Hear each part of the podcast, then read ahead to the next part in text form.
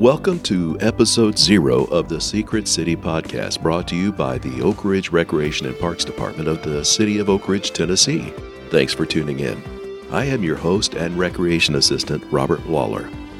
This podcast exists so that we may chat with and learn from the citizens and professionals in the field, sharing their ideas, insights, and experiences of what it's like to live, work, and play in this historic city of Oak Ridge, aka the Secret City. Born of war and rich in history, Oak Ridge was built in 1942 and was the first and largest of the three Manhattan Project sites built to produce the world's first atomic weapon that helped win World War II. Today, Oak Ridge is a city that thrives with scientific achievements, scenic beauty, thrilling outdoor adventure, and fascinating history. This truly is a great city to live in and raise a family. We promise to have something for everyone in this podcast and some very interesting topics. Hosted by the Recreation and Parks Department, we will keep you abreast of the upcoming events and happenings. So stay tuned and be sure to subscribe.